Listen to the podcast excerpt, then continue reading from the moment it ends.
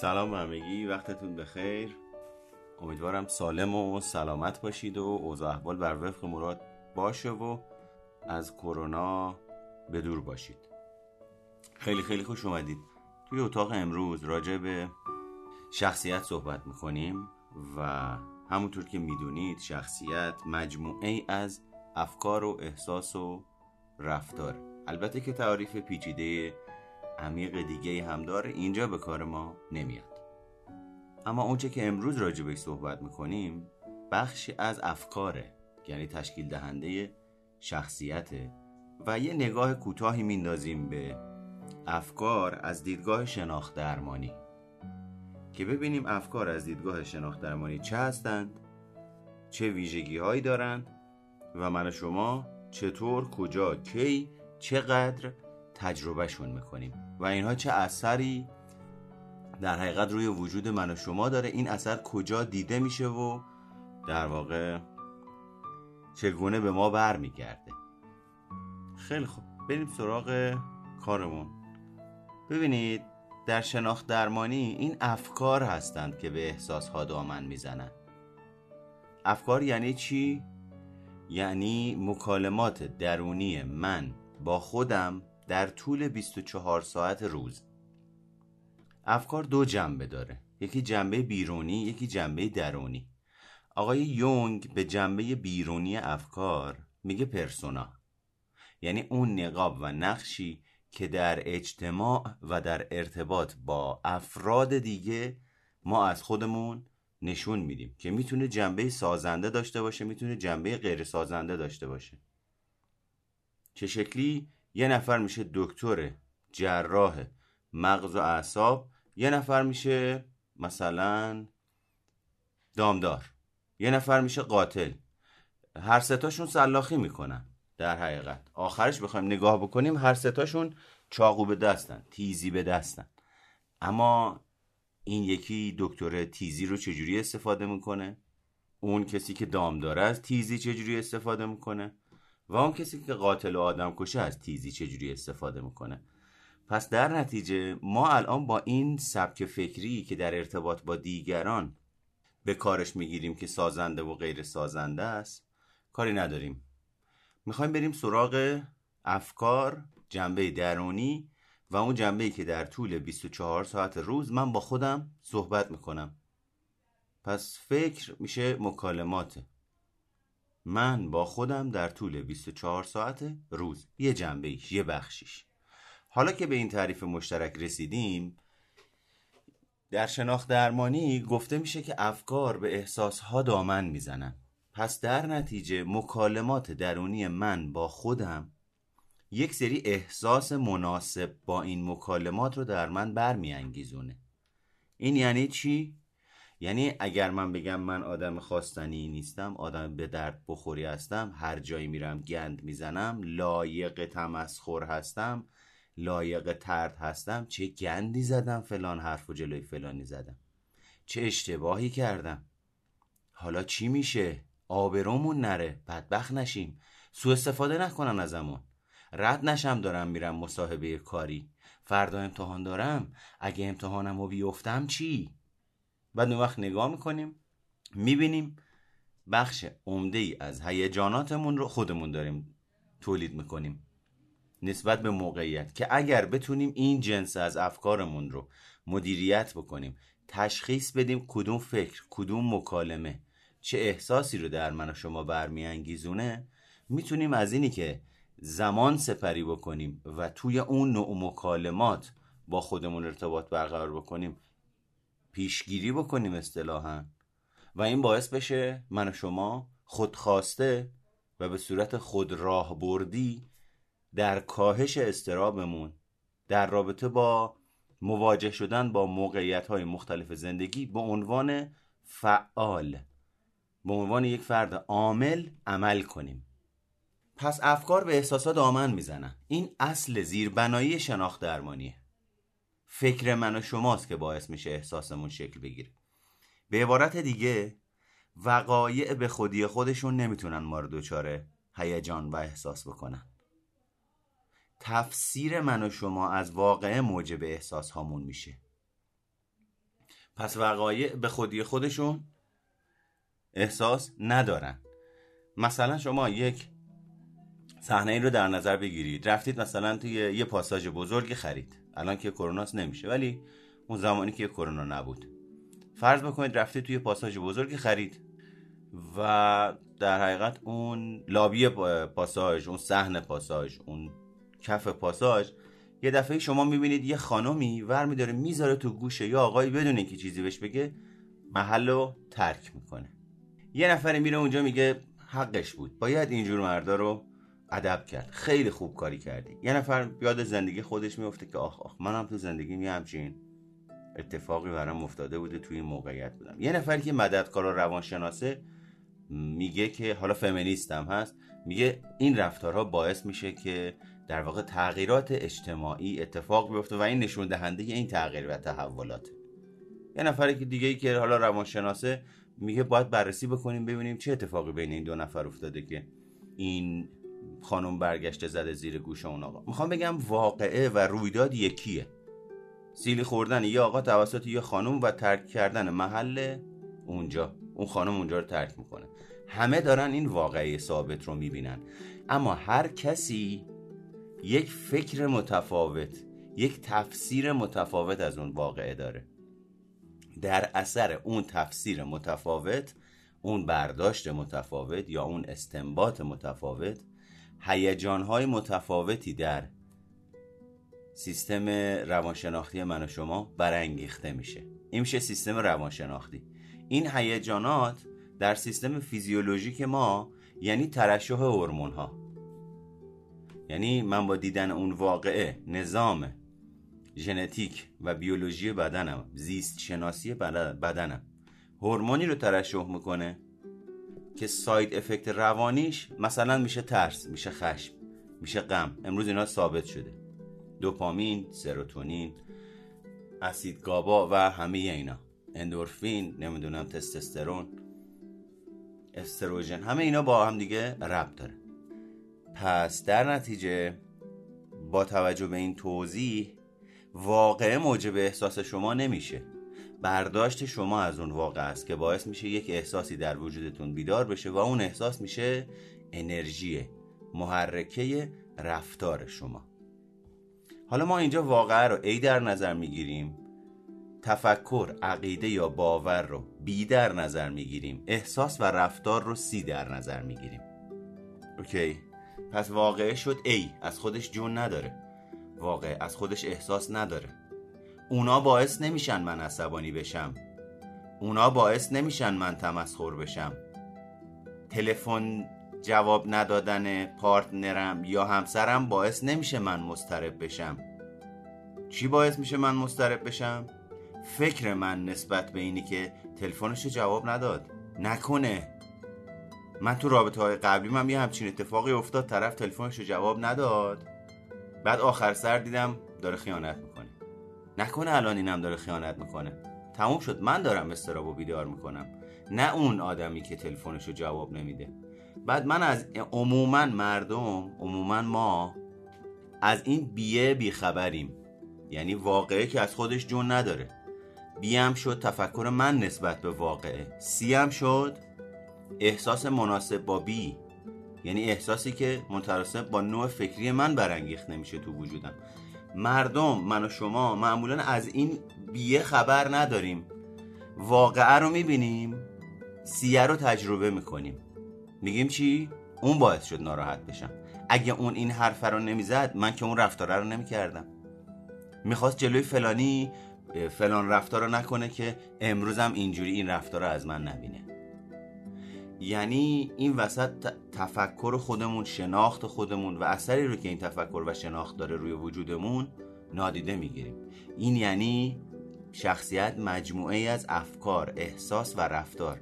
و وقتی صحبت از نادیده انگاری پیش میاد و اینجای بحثیم یعنی من و شما به شکل اتوماتیک و کاملا ناخودآگاهی بخشی از شخصیتمون رو در حال نادیده انگاریش هستیم. که اثری مستقیم و صد درصدی در رفتار و گفتار و لحن گفتنمون و مدل گفتنمون و رابطه ای که با اطرافیانمون داریم داره. و ما ازش بیخبریم. یعنی کار می‌کنه. ولی من نسبتش میدم به دیگران. یعنی من باعثش میشم. ولی تو وجود دیگران دنبالش میگردم. یعنی طرف مقابل تلفنشو جواب نمیده. اما من بدبینی و شک و سوء زن دارم. به واسطه داشتن بدبینی و شک و سوء زنم که مجموعه از نکنه ها و اگرها و بدبینی هاست باعث بالا رفتن استراب در وجودم میشم. اما چون از این بخش مکالمه درونیم آگاه نیستم عامل ایجاد استرابم رو او می‌بینم که اگه اون تلفنشو جواب بده من که عصبانی نمیشم من که مسترب نمیشم که بیفتم دنبالش. تلفنشو جواب بده که منم عصبی نشم که بعد اون بخواد از عصبی شدن من عصبی بشه. بعد اون وقت میره نگاه می‌کنی تهش می‌بینی به خاطر اینکه نمی‌دونه باید استرابش چجوری مدیریت بکنه رو میاره به روش های کنترلگرانه افراطی بیمارگونه با کلی دلیل و منطق و توجیه تاریخ مصرف گذشته که بالاخره زن و شوهرم دیگه. اگه اون به من توجه نکنه کی می‌خواد به من توجه کنه؟ آخرشو نگاه می‌کنه می‌بینی نمی‌دونه استرابشو چیکار کنه. اصلا نمی‌دونه چه, چه اتفاقی درونش میفته که این استراب وجود داره. اصلا به این فکر نمی‌کنه که این در هوشیاریش در آگاهیش یک بار نمیاد. یا حتی اگه یک بارم میاد نادیدش می‌گیره دیگه. داریم در رابطه با نادیده انگاری صحبت می‌کنه وقتی در آگاهیش هم میاد باز نادیدش می‌گیره و یک بار این سوال تو ذهنش پیش نمیاد که چطور میشه من دارم پاسخهای تکراری به موقعیت های تکراری میدم.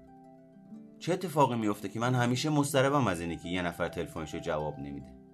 تو هر رابطه ای که رفتم طرف مقابلم وقتی تلفنشو جواب نداده با اینی که میشناسمش با اینی که می‌دونم اصلا آدمی نیست که اصلا تو این وادیه ها بخواد بچرخه باز دوباره من ترس رو تجربه می‌کنم و ناخداگاه رفتارم گرایش پیدا می‌کنه به کنترلگری.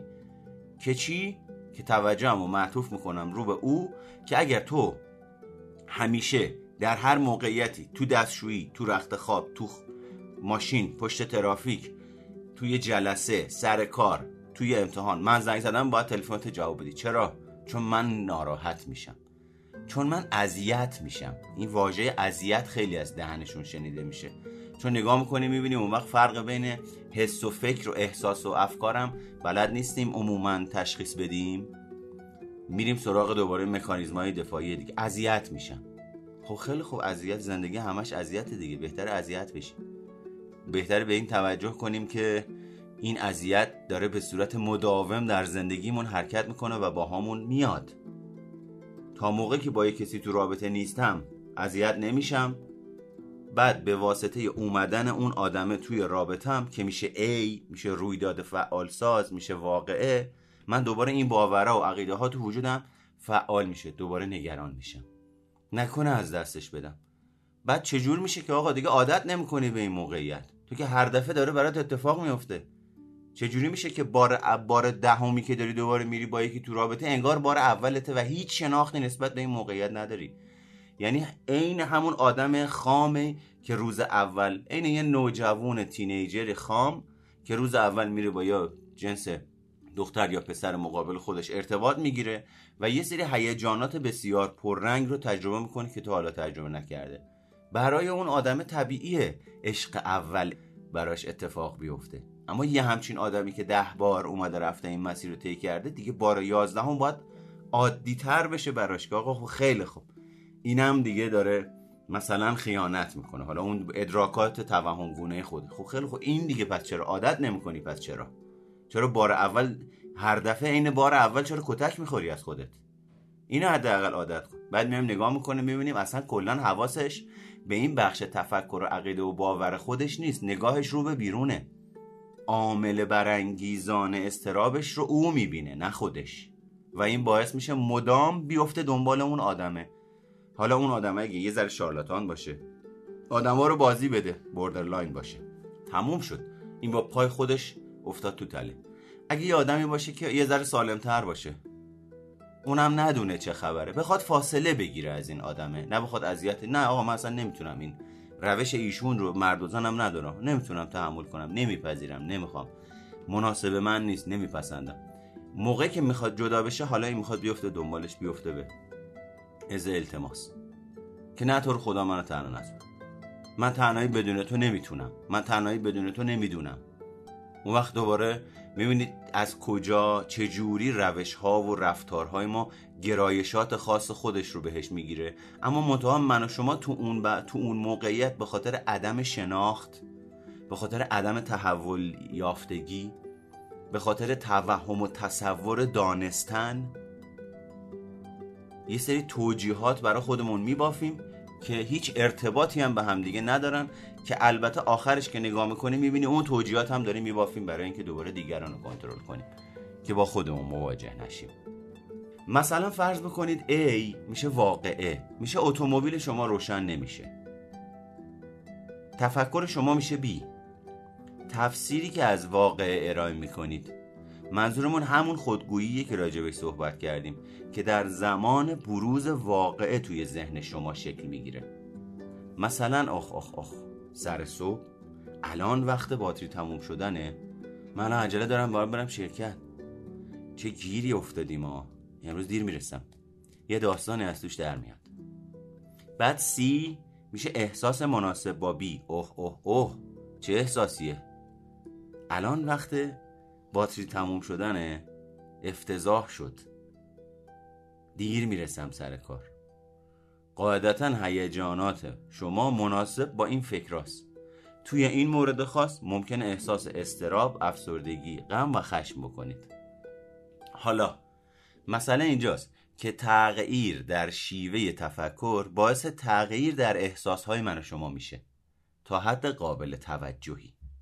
این همون جاییه که دوستان روانشناس انگیزشی منتها این زردا میان میگن تصویر بگیرید دستتون بگید پول پول. امروز پول برای من جاری می شود امروز پول برای من جاری می شود اما اتفاقی که میفته اینه که شما یک زمانی رو برده تا ساختار شخصیتتون استراکچر شخصیتتون که یه بخشش افکارتونه نسبت به رویدادهای محیطی یا همون A واکنش های ثابت و تثبیت شده ای نشون بده. یعنی ساختار یافته من عقاید و باورم شکل گرفتن.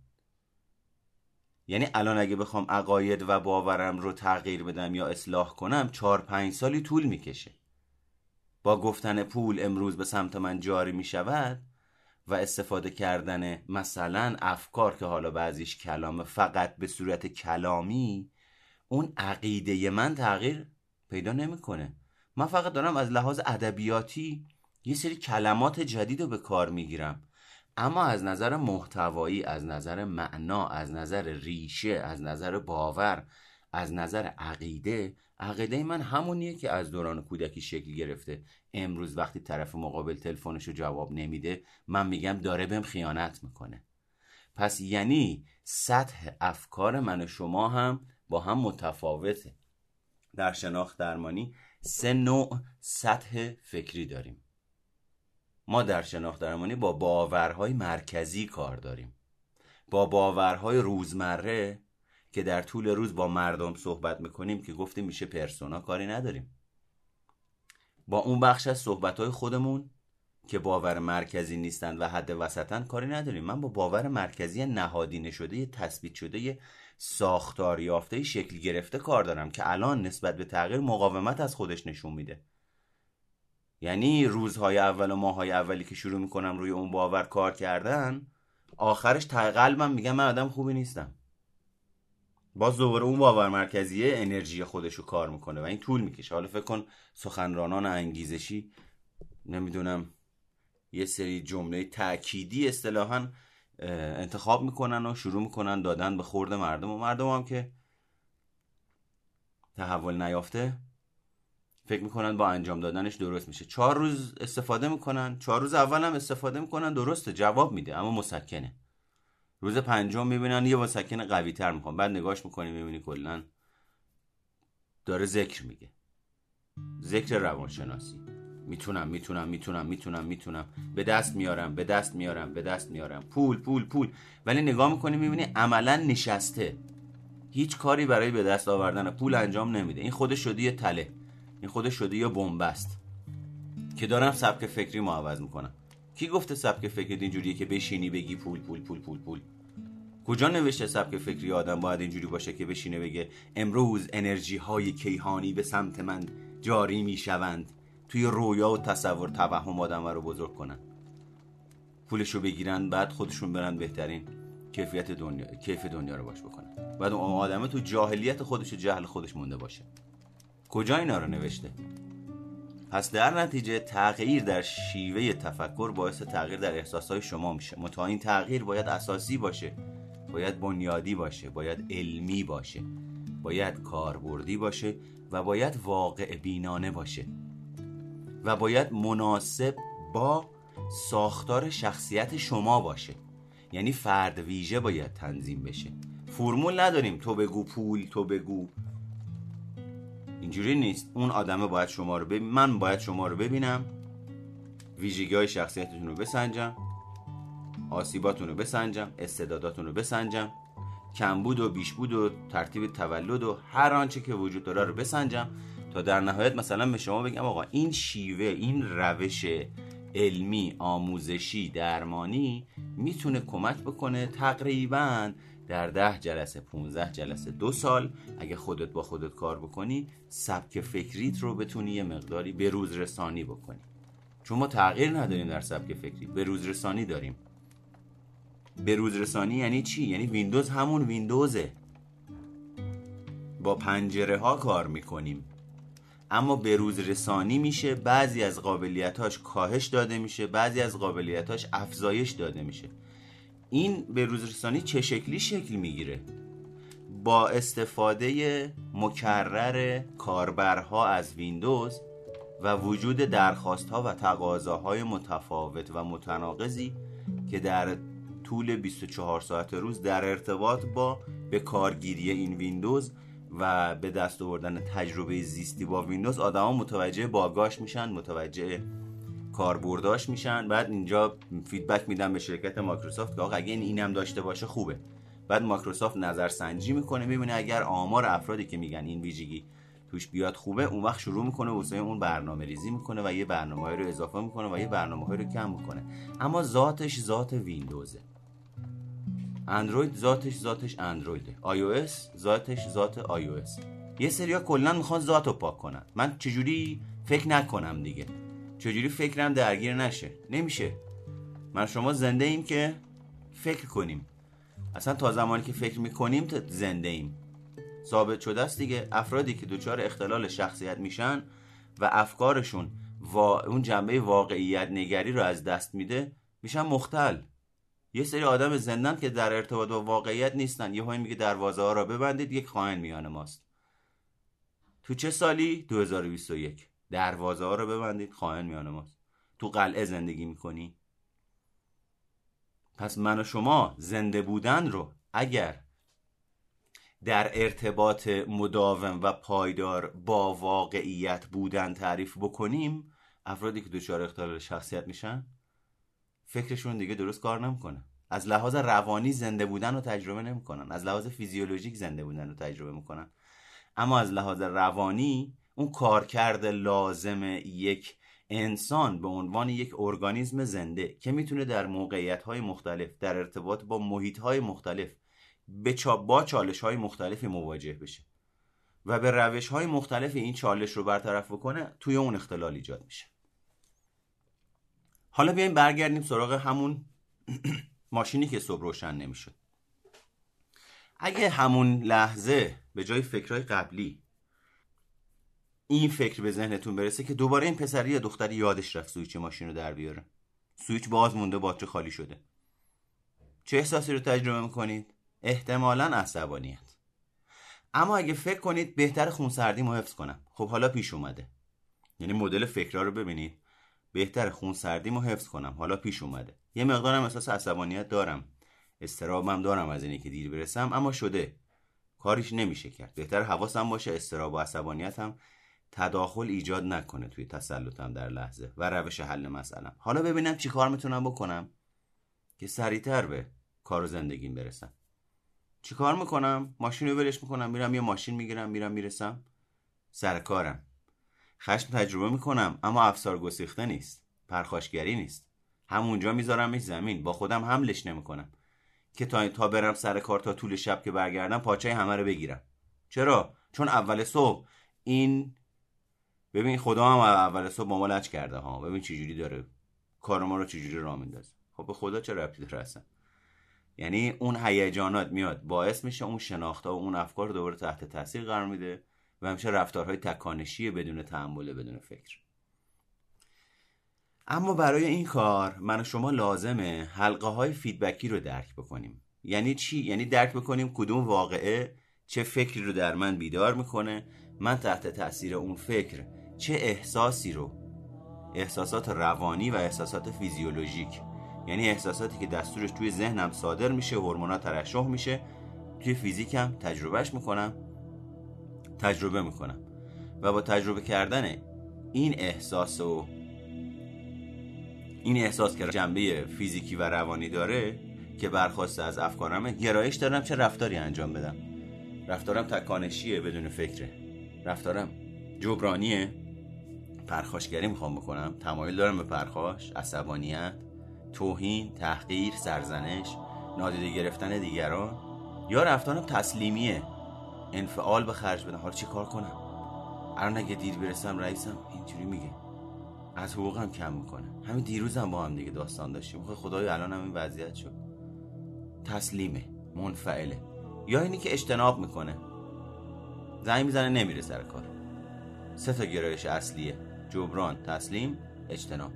و اینا همش با هم دیگه به صورت ساختاری کار می‌کنن. من شما اگر این حلقه های فیدبکی رو درک بکنیم خیلی از مسائلمون حل میشه. چرا؟ چون نقش و سهم خودمون رو به عنوان یک فرد ایجاد کننده و عامل در شرایط و موقعیت درک می‌کنیم و بینش پیدا می‌کنیم که او منو عصبانی نمی‌کنه. من نسبت به این موقعیت باوری دارم که خشم برانگیزه. و این نگاه مسئولانه است و اونی که او من رو عصبانی می‌کنه نگاه مظلومانه است. مورد ظلم واقع شدنه. نگاه قربانیه نگاه قربانیگریه. و وقتی شما این ساختار رو از لحاظ فکری اصلاح بکنید اصطلاحا بینشتون یک نگاه مسئولانه تری نسبت به خودش می‌گیره و نسبت به این نگاه مسئولانه تر و افکار مسئولانه شما احساس های متناسب با اونها رو تجربه می‌کنید. در نتیجه رفتار مناسب تری در موقعیت های مختلف از خودتون نشون می‌دید. مثلا اگر اتومبیل شما توی منطقه ناامن و دور از آبادی خاموش بشه ممکنه چنین حلقه فیدبکی رو تجربه کنید. واقعه خاموش شدن ماشین. فکر. ای وای من.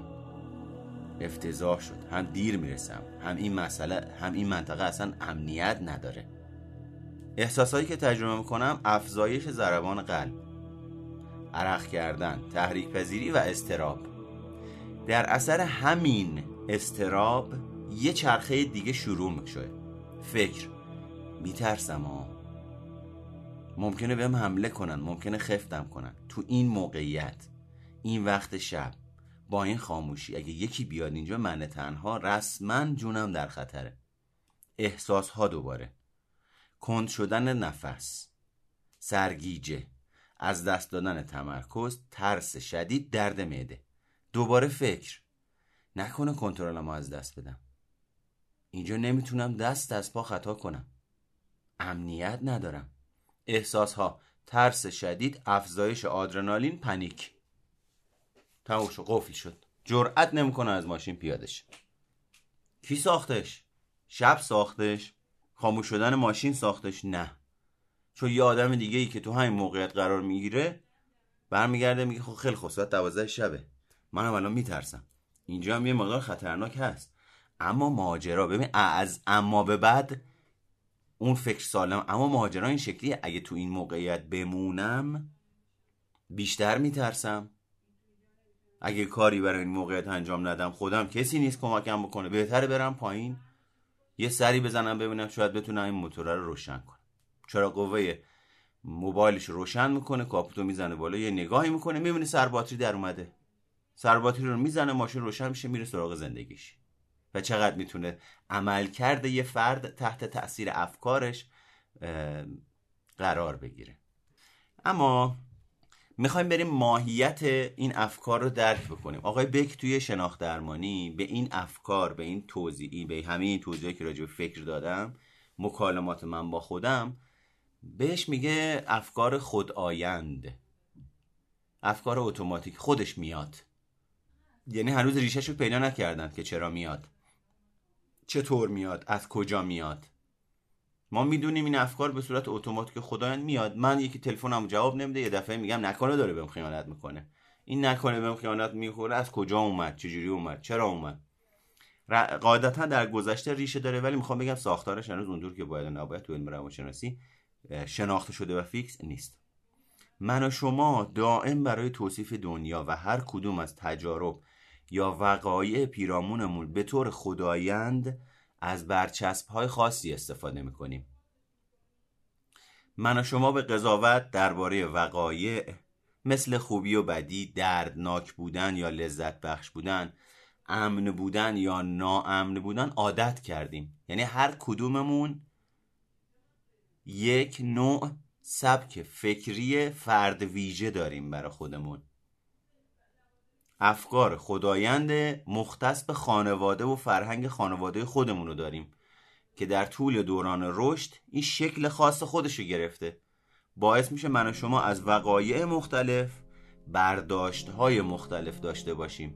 نسبت به وقایع مختلف عقاید و باورهای مختلف داشته باشیم. در نتیجه این میشه ریشه رفتارهای مختلف نسبت به یک رویداد ثابت. ما با برچسبی که می‌زنیم به این وقایع معنای خصوصی میدیم. در واقع ذهن من و شما آبشاری از این برچسب ها و قضاوت ها من آدم خنگیم. من آدم تنهاییم. من آدم به درد نخوریم. من آدمیم که لایق شکستم. باورمه دیگه. بعد این باور لایق به شکست پذیر بودن کجاها فعال میشه؟ موقع که شروع می‌کنم روی موضوعی سرمایه گذاری می‌کنم. یه درسی می‌خوام بخونم. یه پولی می‌خوام یه جایی سرمایه گذاری بکنم. روی رابطه عاطفی می‌خوام یک سرمایه گذاری هیجانی بکنم. توی اینجور موقعیت ها من از این برچسب ها استفاده می‌کنم و این برچسب ها از اونجایی که جزو باورهای مرکزی من شما در بحران ها خودشون رو نشون میدن. یعنی الانی که من تو زندگیم اتفاقی نیفتاده همه چی عادی داره پیش میره ممکنه اینجور باورها در سطح آگاهی من و شما نباشه. یه نفر بگه من از این باورها ندارم الان. من میگم نه یه دقیقه صبر کن بشین. یواش بیا پایین با هم دیگه. هممون داریم. منتها اینها مرکزی ها اصالت خودش رو توی بحرانهای زندگی نشون میده. الان در سطح آگاهیت نیست ولی نبودن در سطح آگاهیت به معنای وجود نداشتنش نیست.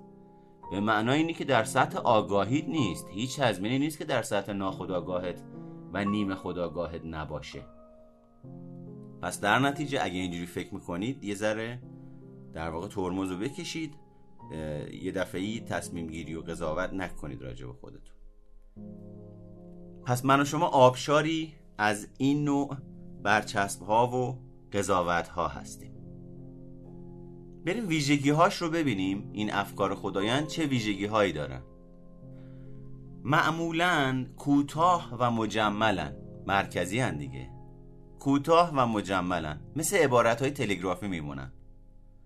مثل تنها بیمار کلافه بیتاقت سرطان. با فایده ای نداره. طاقت ندارم. ده دفعه زنگ زدم و جواب نمیده. دیگه طاقتم تاق شده. دیگه نمی‌تونم برم تو این جمع. چرا؟ هر باری که میرم منو مسخره می‌کنن. بعد اون وقت میریم مطالعهش می‌کنیم مصاحبهش می‌کنیم مشاهدهش می‌کنیم می‌بینیم ترس از قضاوت داره. ترس از قضاوت. ببین چقدر کوتاه باور مرکزی. من لایق سرزنشم. سرزنش لیاقت. معمولا مجموعه ای از خاطرات دردناک ترسها یا خود سرزنشگری ها هستند. اون بخشی که ما داریم مطالعهش می‌کنیم. تقریبا همیشه قابل باورن. یعنی چی؟ یکی از ویژگی های استراب چیه؟ استراب ترسیه از خطری که در آینده من یا ما رو تهدید می‌کنه.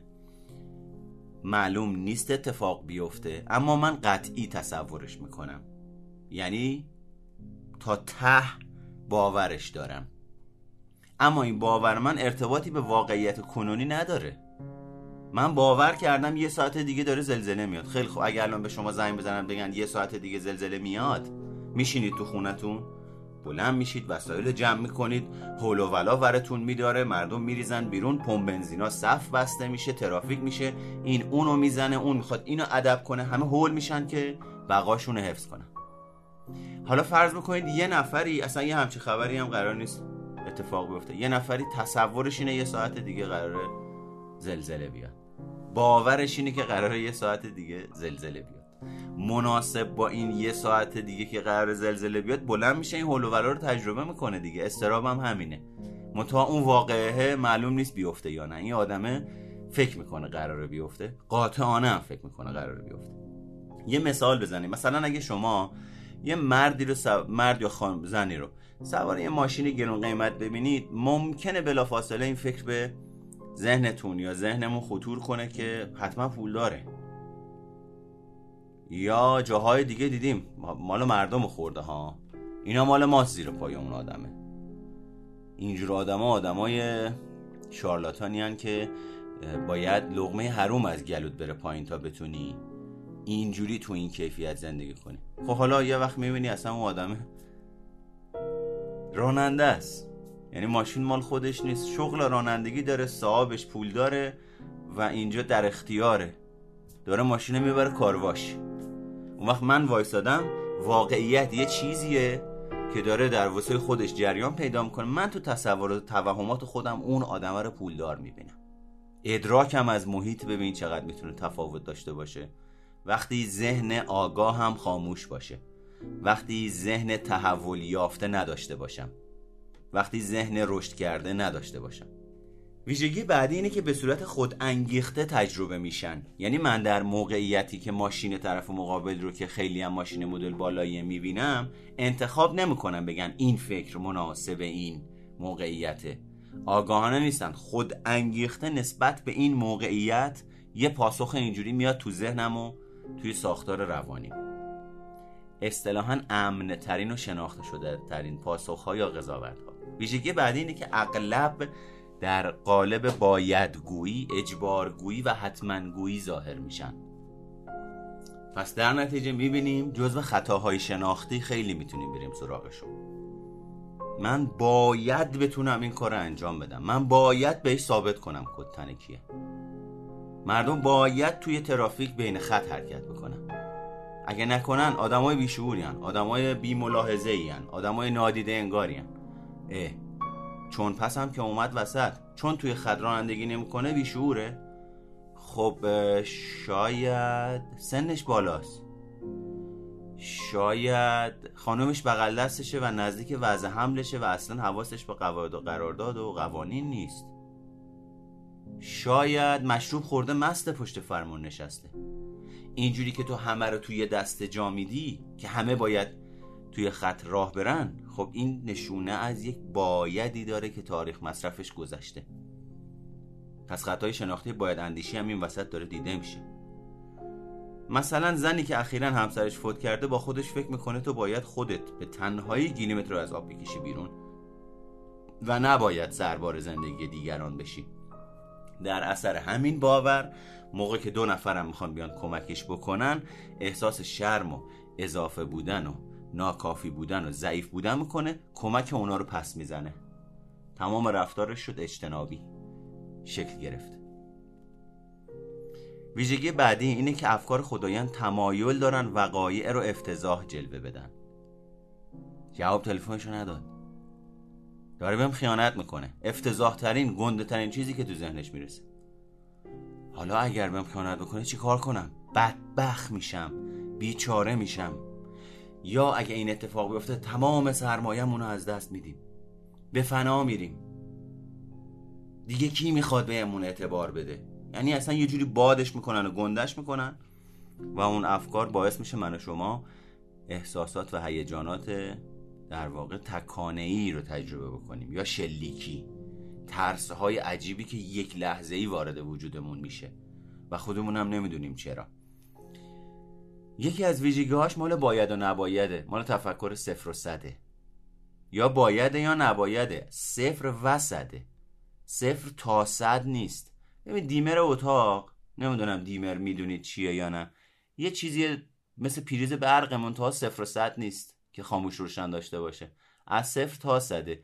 یعنی می‌تونی نور اتاق تو رو 40 درصد تنظیم کنی واسه خواب.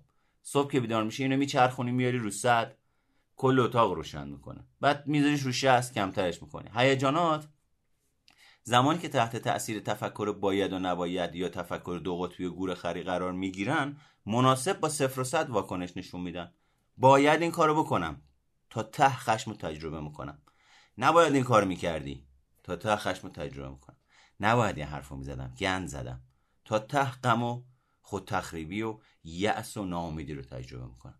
اما زمانی که صفر تا صد یاد بگیریم فکر بکنیم احساساتمون هم صفر تا صد پاسخ میدن. یعنی چی؟ یعنی درسته که ورشکسته میشیم اما انقدام افتضاح نیست. چرا؟ چون توانایی خاص خودمون رو داریم. توی این مدتی که کار کردیم یه اعتبارایی به دست آوردیم. ضمن اینی که ورشکستگیمون بابت فساد نیست. یعنی شخصیتمون ساختارمون نظممون اعتبارمون سر جاشه. پولمون رو از دست دادیم. دوباره از این اعتبار می‌تونیم استفاده کنیم خوشبختانه. به خاطر اینکه کسایی که با همون کار کردن متوجهن ما نظام فاسد درون سازمانی نداریم. این به خاطر یه عامل محیطیه. دلار خیلی بی ثبات شده. ما ثبات شخصیتیمون سر جاشه. و میشه آره ناراحت کننده است دردناک این همه زحمت کشیدیم این همه کار کردیم. منم اصلا دلم نمی‌خواد یه همچین موقعیتی رو توش وارد بشیم اما واقعیت اینه که داره اتفاق میفته. خیلی هم ترسناک نیست. غم برانگیز ناراحت ترس برانگیزی که حالا چی میشه در آینده ولی ماجرا اینه که ما پای ثابت سازندگی این ماجرا هستیم. می‌خوام بگم که ببینید این نوع فکر چقدر واقع بینان است و اون فکر چقدر توش بدبینی و منفی نگری وجود داره و چقدر بزرگ نمایی و اینه که وقایع رو افتضاح جلوه بدیم توش وجود داره. پس این مدل خیلی می‌تونه به ما کمک بکنه. این افکار معمولا توی هر حادثه‌ای به دنبال فاجعه یا خطر میگردن و همیشه انتظار دارن بدترین حالت ممکن اتفاق بیفته. تو خانوما موج می‌زنه. تو خانم ها اصلا تحمل پذیر نیست دیگه جدیدن یعنی خانوما یه هیجاناتی رو یه افکاری رو تو ذهنشون دارن میپرورونن. به شکل ناخودآگاه اتوماتیک. که در بحران ها این اثر این افکار و این هیجانات داره خودشو نشون میده. این بحران در رابطه با همسرشه فرزندشه پسرشه دخترشه. تو خیابون با یکی حرفش میشه و نگاه می‌کنیم می‌بینیم یه دفعه یه خانومی که خیلی ساختار یافته و معدبه میشه یه آدم بی قیده بدون ساختار بد دهن بد ادب یعنی بی ادب نمیشه بد ادب میشه. که اساسا یه جوری مسائل رو اگزجره و گنده می‌کنه که اصلا باورت نمیشه این آدم اون باشه. تو خانم ها بسیار داره خودش رو نشون میده. نسبتا فرد ویژن یعنی بستگی به فرهنگ خانوادگی من و شما اون بنش اون پیش مناسب با خانوادهمون شکلی گرفته. بعدا در طول مراحل بعدی رشد با عوض شدن یا بروز شدن جامعه آماری که باشون در ارتباط بودیم مثل جامعه همسالها. مثل دوستان تو مدرسه مثل دبیرستان مثل دانشگاه مثل فرهنگ کلی جامعه تحت تاثیر اون باز دوباره یه تغییراتی می‌کنه. اما اون پیوبون فرد ویژگی خودش رو داره. با ثبات و خود تداوم بخشن اینا تحوار است دیگه. ریشه یکی از ریشه های تحوار است. با ثبات و خود تداوم بخشن. یعنی چی؟ یعنی من تو زندگیم در رابطه با پدرم یا مادرم من نوعی یه اتفاقهایی افتاده. پدرم بوردر, بوردر لاین بوده. دو قطبی بوده. ضد اجتماع بوده. خودشیفته بوده. افسرده بوده. استرابی بوده. یه شخصیتی در من شکل گرفته. برای خانم ها پدر آدمی بوده که غیر قابل اعتماد بوده. رفتارهای تکانشی داشته. نمی شده بشه. از نظر دلبستگی نمی شده بهش. یک دلبستگی ایمن رو در ارتباط با, با پدر تجربه بکنه. یه لحظه خوب بوده یه لحظه بد بوده. یه لحظه مست بوده یه لحظه نشه بوده. ثبات شخصیتی این بچه در ارتباط با پدرش تجربه نکرده. به خاطر این همیشه منتظر در روابطش همیشه منتظر به وجود اومدن یه تناقضه. اگه یه رابطه ای رو با یه آدمی شروع بکنه که کول باشه توش امنیت وجود داشته باشه به خاطر اینکه توی زندگیش تحت تاثیر رابطه با پدرش دلبستگیش ناایمن شکلی گرفته اساسا نمی‌تونه با اون آدم در ارتباط باشه. همش سوالش اینه که همش منتظر افتادن یه اتفاقیه. همش منتظر دیدن بی و همه اینا باعث میشه که تمام رفتارهاش به سمتی گرایش پیدا کنه که طرف مقابل یک رفتار بی ثبات از خودش نشون بده. بعد آخر سر وقتی همه اینا به شکل خداگاه و ناخداگاه اتفاق افتاد به خودش میگه دیدی آخرشم اینی هم که ادعای ثبات می‌کرد. غیر قابل اعتماد بود. دیدی آخرش صداش رفت بالا. پس ثبات یا ثابتند و خود تداوم بخشند یعنی دارای چرخه های معیوب تکرار شونده هستند. و مقاوم به تغییر و مقاوم به نفوذ واقعیت در خودشون. اغلب با صحبت هایی که در جمع می‌کنید متفاوتن. اول صحبتم توضیح دادم. با پرسونایی که یونگ تعریف می‌کنه و در ارتباط با دیگران تجربه میشه فرق می‌کنن. این من واقعی عموما بیشتر. مثلا با دیگران منطقی و با دلیل حرف می‌زنید. با خودتون به صورت پیش های فاجعه آمیز و نفرت آور و تحقیر کننده و توهین آمیز و سرزنشگرانه. و در قالب مضمون های عادتگونه تکرار میشن. مثل افسردگی مثل استراب و خشم مزمن که ماحصل توجه افراطی به گروه خاصی از افکار خدایند منفی هن. یعنی بعضی از افکار باعث میشه سطح افسردگی در وجود من شما بره بالا. میشه بدبینی.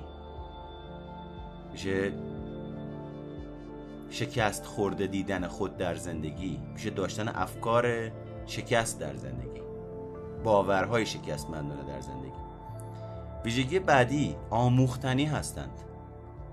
یعنی من و شما از بافتار خانواده از زمانی که به دنیا میایم. اجتماع مدرسه فرهنگ اجتماعی فرهنگ خانوادگی. ترتیب تولد نگرش خانواده به ما ما یادشون می‌گیریم. علاوه بر یادگیری تحمیل هم میشه بهمون. بخش علاوه بر تحمیل برداشتم می‌کنیم. یعنی یه جایی یاد داده میشه یه جایی همینیه که هست. چرا؟ چون من میگم. چون من باباتم. هیچ دلیل توضیح پشتش نیست. قدرت طلبیه. بیمارگونه است. یه جایی هست این کار باید انجام بدی. چرا؟ به این دلیل به این دلیل به این دلیل. این منافع رو داره این معایب رو داره. بالندگی. بلوغ. در دوران کودکی احتمالا به شما گفتن که به چه موضوعاتی فکر کنید و به چه موضوعاتی فکر نکنید. چه احساسایی داشته باشید چه احساسایی نداشته باشید. چه رفتارهایی رو انجام بدید چه رفتارهایی رو انجام ندید. کجا انجام بدید کجا انجام ندید؟ جلو فلانی. اون موقعی که تازه موز اومده بود ما میدویدیم تو کف موز بودیم که ببینیم موز بخوریم جز میوه های مال دهه شسته. گرون قیمت بود. پدر و مادرها از یا از قبلش با بچه ها هماهنگ می‌کردن. دست به موزا نمی‌زنی؟ یا اگه می‌رفتیم سمت موزا با یک نگاه از بالا به پایین تیز و برنده رسما بدون اینکه یک کلمه حرف برامون بزنن میفهمیدیم داستان چیه و اصطلاحا می‌گفتیم توپمون افتاده زیر میز اومدیم توپمون رو برداریم. یه بهانه می آوردیم و میفهمیدیم اگه الان بریم سراغ موزا شب کتکه شب تنبیهه. من و شما تحت تاثیر خانواده دوستان و رسانه های جمعی به گونه شرطی شدیم که حوادث رو به طور خاصی تفسیر کنیم. این میشه جمعبندی کل جلسه امروز. من و شما تحت تاثیر خانواده دوستان رسانه های جمعی ژنتیک به گونه شرطی شدیم که حوادث رو به طور خاص تفسیر کنیم. چطور؟ با تکرار و تمرین اتوماتیکوار و ناخودآگاه. برای اینکه بتونید برای افکار خدایندتون یک کاری انجام بدید باید بهشون گوش بدید. برای گوش دادنشون باید دستبندیشون رو بشناسید.